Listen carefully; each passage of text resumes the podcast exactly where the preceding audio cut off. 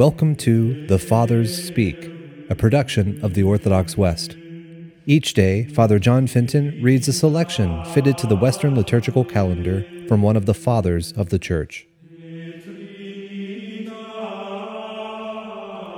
On this, the second Sunday after the Epiphany of our Lord, let us listen to a portion of a homily by our Father among the Saints, John Chrysostom.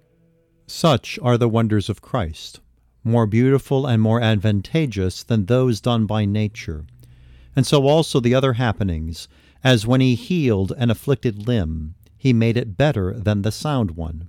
That it was wine, and the best wine, not alone the waiters, but the chief steward and the bridegroom bear witness. And that it was made from water, they testify who drew the water. And so, though the miracle was not yet revealed, it could not in the end remain in silence, so many and so close linked were the testimonies provided for future times. That he made water into wine, he had the waiters as witnesses. That the wine was good, he had as witnesses the chief steward and the bridegroom.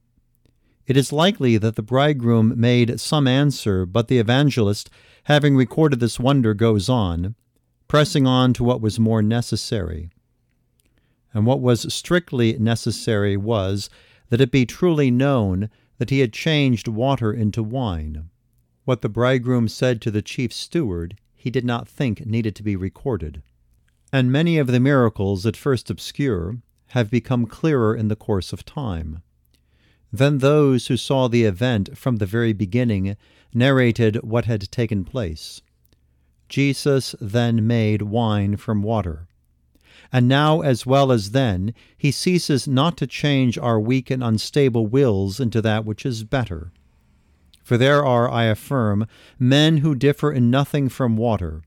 They are cold, weak, and never stand firm. Let us bring those who are so afflicted to the Lord that he may change their will to the quality of wine, that they no longer flow away, but be steadfast, and become to themselves and to others a source of comfort.